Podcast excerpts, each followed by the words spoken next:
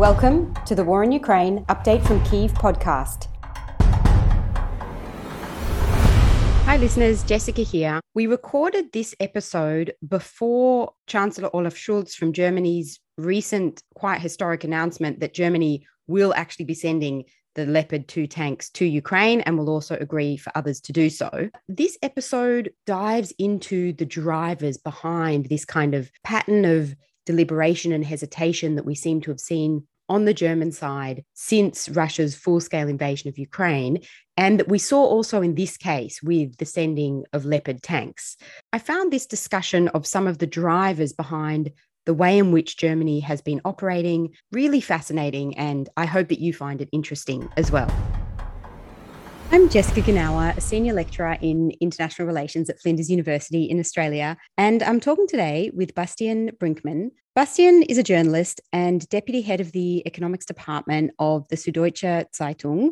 And I'm looking forward to having a discussion on the podcast today about Germany's position vis a vis Russia's invasion of Ukraine. So thanks for joining me on the podcast today, Bastian. Thanks for having me. After Russia's full scale invasion of Ukraine in February last year, we saw quite a lot of focus on what was thought to be a kind of a reset or a turning point in terms of Germany's defense policy, defense spending. Do you think that we will look back on 2022 as a year in which there was this real turning point in the way in which Germany deals with defense issues? Or do you think that that shift has been somewhat overstated? I'll give you two perspectives because I think both things are true at the same time. If you look back two years, nobody would have predicted the steps that Germany took in its defense policy. For example, armed drones. German politicians were arguing and arguing and arguing for years uh, whether we should get armed drones or if that would add too much heat into battlefields. A majority of politicians in charge were opposed, so it never went anywhere. And now we have armed drones. That was a rapid development unforeseen.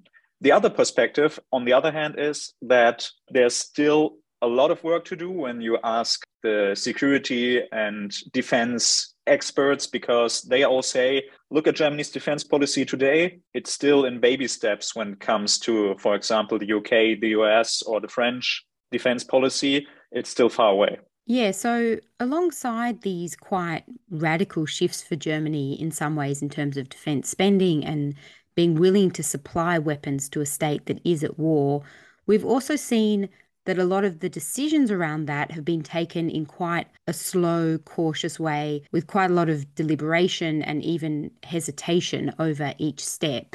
Most recently, we've seen that with the supply of Leopard tanks. What factors do you think account for this pattern of hesitation? It's totally true that this hesitation was there from the first day of the war. Um, it all started with RPGs, anti tank weapons that the Dutch wanted to give to the Ukrainians. And these uh, weapons, called Panzerfaust in German, are made in Germany. And so the Dutch had to ask the German government if they were allowed to give it to the Ukrainians to defend themselves in February last year. And initially, the German government was not on board. And on the evening before the famous Zeitenwende speech by German Chancellor Olaf Scholz, where he said, This is a watershed moment for Germany and probably the world, Germany allowed the Netherlands to export these uh, anti tank RPGs. But before that, there was a lot of debate, like we're seeing again with these tanks, these Leopards today. And for each additional uh, step in weapon delivery, there was the same debate all over again. I think there are three main drivers from German domestic policies. First, the public opinion is more or less always split on these weapons exports. Of course, in some polls, the one group is ahead, in other polls, the other group is ahead uh, depending on framing and current political climate, but more or less the two camps are of the same size. And the party, we have a coalition government made up of three parties, and the main party, the Chancellor's Party, the Social Democrats, SPD, they are the ones who are most hesitant. So the Chancellor, and being very hesitant, just follows his voters. That makes sense for him. Secondly, is a historical reason. Germany, of course, with all its history in World War II, Germans, many Germans, uh, really don't want to see German weapons being fired against Russian weapons. A German tank seen opposite of a Russian tank firing at a Russian tank, destroying a Russian tank, and killing Russians.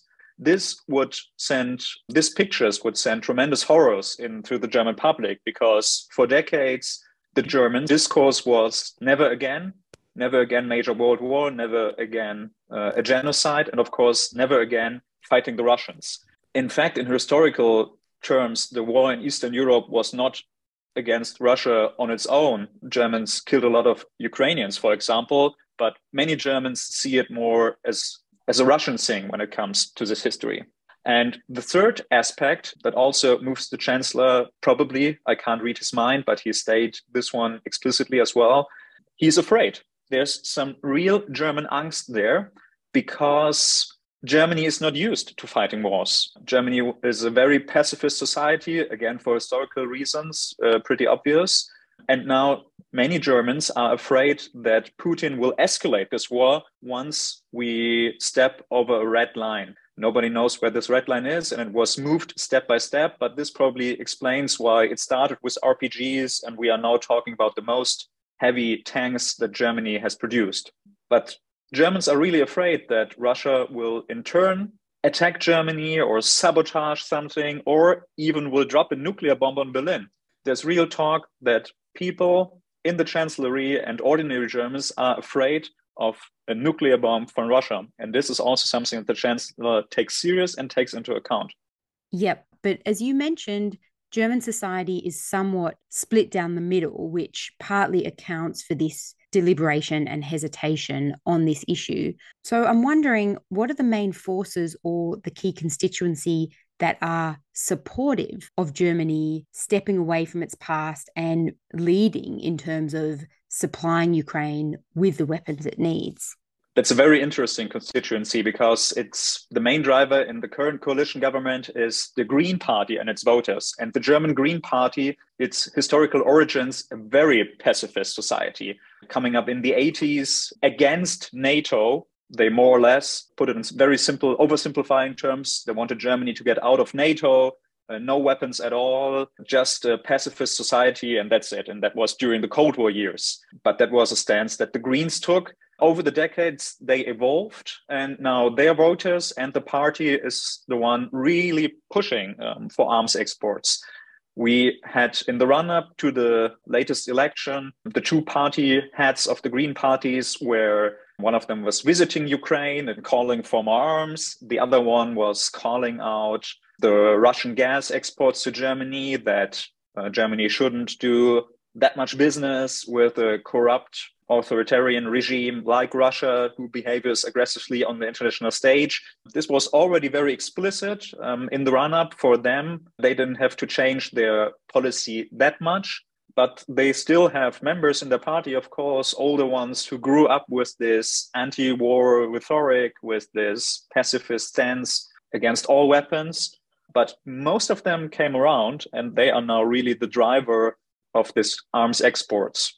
Mm-hmm. Yeah. And I guess watching German domestic politics over recent years, Chancellor Olaf Scholz has really only been in that position for relatively a very short period of time, just a little more than a year. And before that, we had Chancellor Angela Merkel, who was Chancellor for many years. I can't help wondering about the counterfactual. If Angela Merkel had have still been Chancellor, whilst obviously during her time as Chancellor, she did pursue close economic ties with Russia, but at the same time, there were moments where it seemed as though she was willing to make quite bold about turns or take daring decisions when it was required. Do you think we would have maybe seen a different outcome under Angela Merkel than we've seen with Olaf Scholz? That's a great question. Let's speculate a little bit. Angela Merkel record when it comes to Russia is not as good as it looked at the time, probably. She got Germany on the hook with Russian gas. She did not arm Germany as it should be. I talked to Angela Merkel's former head of defense and security policy, and he had to concede that Germany basically, for example, has no air defense. Germany can't more or less defend itself against anybody flying with drones or planes towards Germany and wants to attack it. There's nothing we can do. And this is just a major policy failure that many people in the former government now admit to. Angela Merkel herself personally thinks probably, I also can't read her mind, but she hinted that she thinks that Putin is maybe not afraid of her, but respects her.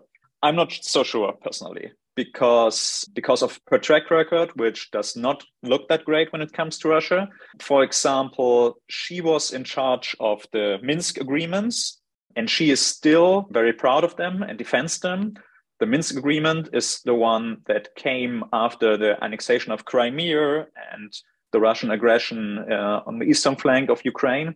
And many people now say that this agreement boxed Kiev in and didn't leave them any wiggle room and also did give Russia the upper hand now when they started the full scale invasion in February 2022. So if Ukraine policy in 2023 would be made by Merkel, this probably going with the base case scenario would be a Minsk 3 agreement. And there are not many foreign policies who are as disliked as the Minsk agreements in Ukraine. And I think the Ukrainian people, the Ukrainian government has the tightest grip on what's going on in Ukraine right now. So, following their lead and their judgment, I'm not so confident that German Chancellor Angela Merkel in 2023 would have done as much more. But she has a history of flip flopping her policies. So, there was always room for surprise. Olaf Scholz is a very steady character, on the other hand. He doesn't like surprises, and there are no surprises with him. Mm-hmm. I mean, you mentioned there also under Angela Merkel, there was those close economic ties that were created with Russia. We had the building of Nord Stream 1 gas pipeline to take gas from Russia to Germany, and then also the Nord Stream 2. A lot of those things developed after Russia's annexation of Crimea and those first kind of territorial incursions into Ukraine. How was that perceived, if that sort of increasing closeness with Russia economically, even after those incursions into Ukraine? Many Germans liked that Germany was so much in business with Russia, and German companies liked it a lot. This is also for historical reasons, going back to the Cold War. Then the Russian export of gas started, and German companies started to look at Russia as a potential market. And after the wall came down in Berlin and uh, Russia opened itself up to the world to a certain extent, German companies were very happy to do a lot of business with Russia, although it was at the time also a corrupt uh, authoritarian state. But many people had hopes that the market economy will drive Russia uh, to be a respected member of the so called Western community. And the German political scene as well as the business scene worked hand in hand to apply a policy that is called change through trade, Wandel durch Handel in German, which means that if we trade with a nation, they become a better actor on the international stage, will respect human rights more, and so on.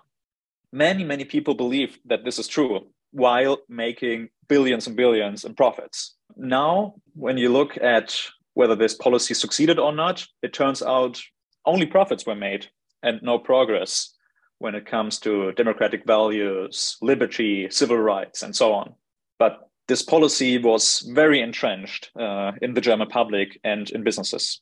Mm-hmm. So, do you think that there are lessons for Germany's economic approach or approach to trade that will come out of this war? When it comes to Russia, many businesses now changed their perspective, but many also have not that much.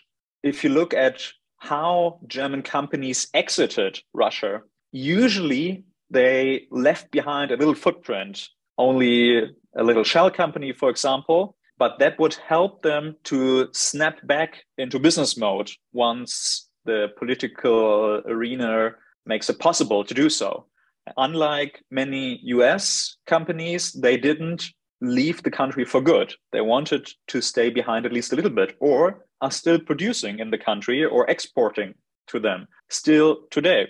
And so there's still, from my perspective, a lot of lessons to be learned for many businesses. They have to let go, they have to pay, let's call it a security premium. So accept less profits. There's a real income loss that Germans suffer due to this war because this cheap energy from Russia is gone. And I think it's more or less gone for good, although, you know, never never know what will be in 100 years, but for the foreseeable future. But many Germans don't believe so uh, and think there might be a way back. And with the same hesitation is now applied to China because that is the second economy that German businesses really turned to and really got hooked on. Even more, Russia, when it comes to GDP terms, is not that important for the German economy. China is. Uh, Russia was important for the identity. Germany, as the country in the heart of Europe, between East and West, independent of the US, doing their own economic policy. That was also very important for this move towards East. And the same forces apply when it comes to China. Many Germans don't want to do trade only within Europe and the US, but also want to do business with China to be quote unquote independent from, from the US. That's also a main point. Although, when you look at GDP terms, of course, Europe, the European Union, and the US are very important. Then China is as well, no doubt about that. The German government now wants to outline a new China strategy, and the main point will be a stress test for companies that they have to prove that they can leave China if the political situation demands it. And we will see how that plays out. Mm-hmm. Yeah. So finally, I want to ask you about what you see for the coming year. So we've very recently just had a change of defense minister in Germany to Boris Pistorius. What do you think we're going to see in 2023 from Germany's position towards the war in Ukraine, towards supplying Ukraine with weapons, towards these kind of ongoing issues that we've been dealing with? I expect a lot of continuity when it comes to the German policy towards Ukraine. The new defense minister is from the Social Democratic Party, SPD, the same as uh, his predecessor and the same as Olaf Scholz, the chancellor. His predecessor was uh, Olaf Scholz loyalist, uh, unfamiliar with defense policy, and probably, in oversimplifying terms, only put there because she was a loyalist. The new defense minister is, I believe, in his 60s. So this is more or less his last step on his political career. And he is not seen as, as only being promoted because he's a loyalist. So this might give him some political wiggle room. But exporting tanks is, in the end, always decided in the chancellery. Well, thanks, Bastian. I appreciate you unpacking these issues with me on the podcast today. I've found it really interesting. Thanks for the discussion. Thank you for having me. Thanks for listening, and thanks to Gonka Verol for our theme music.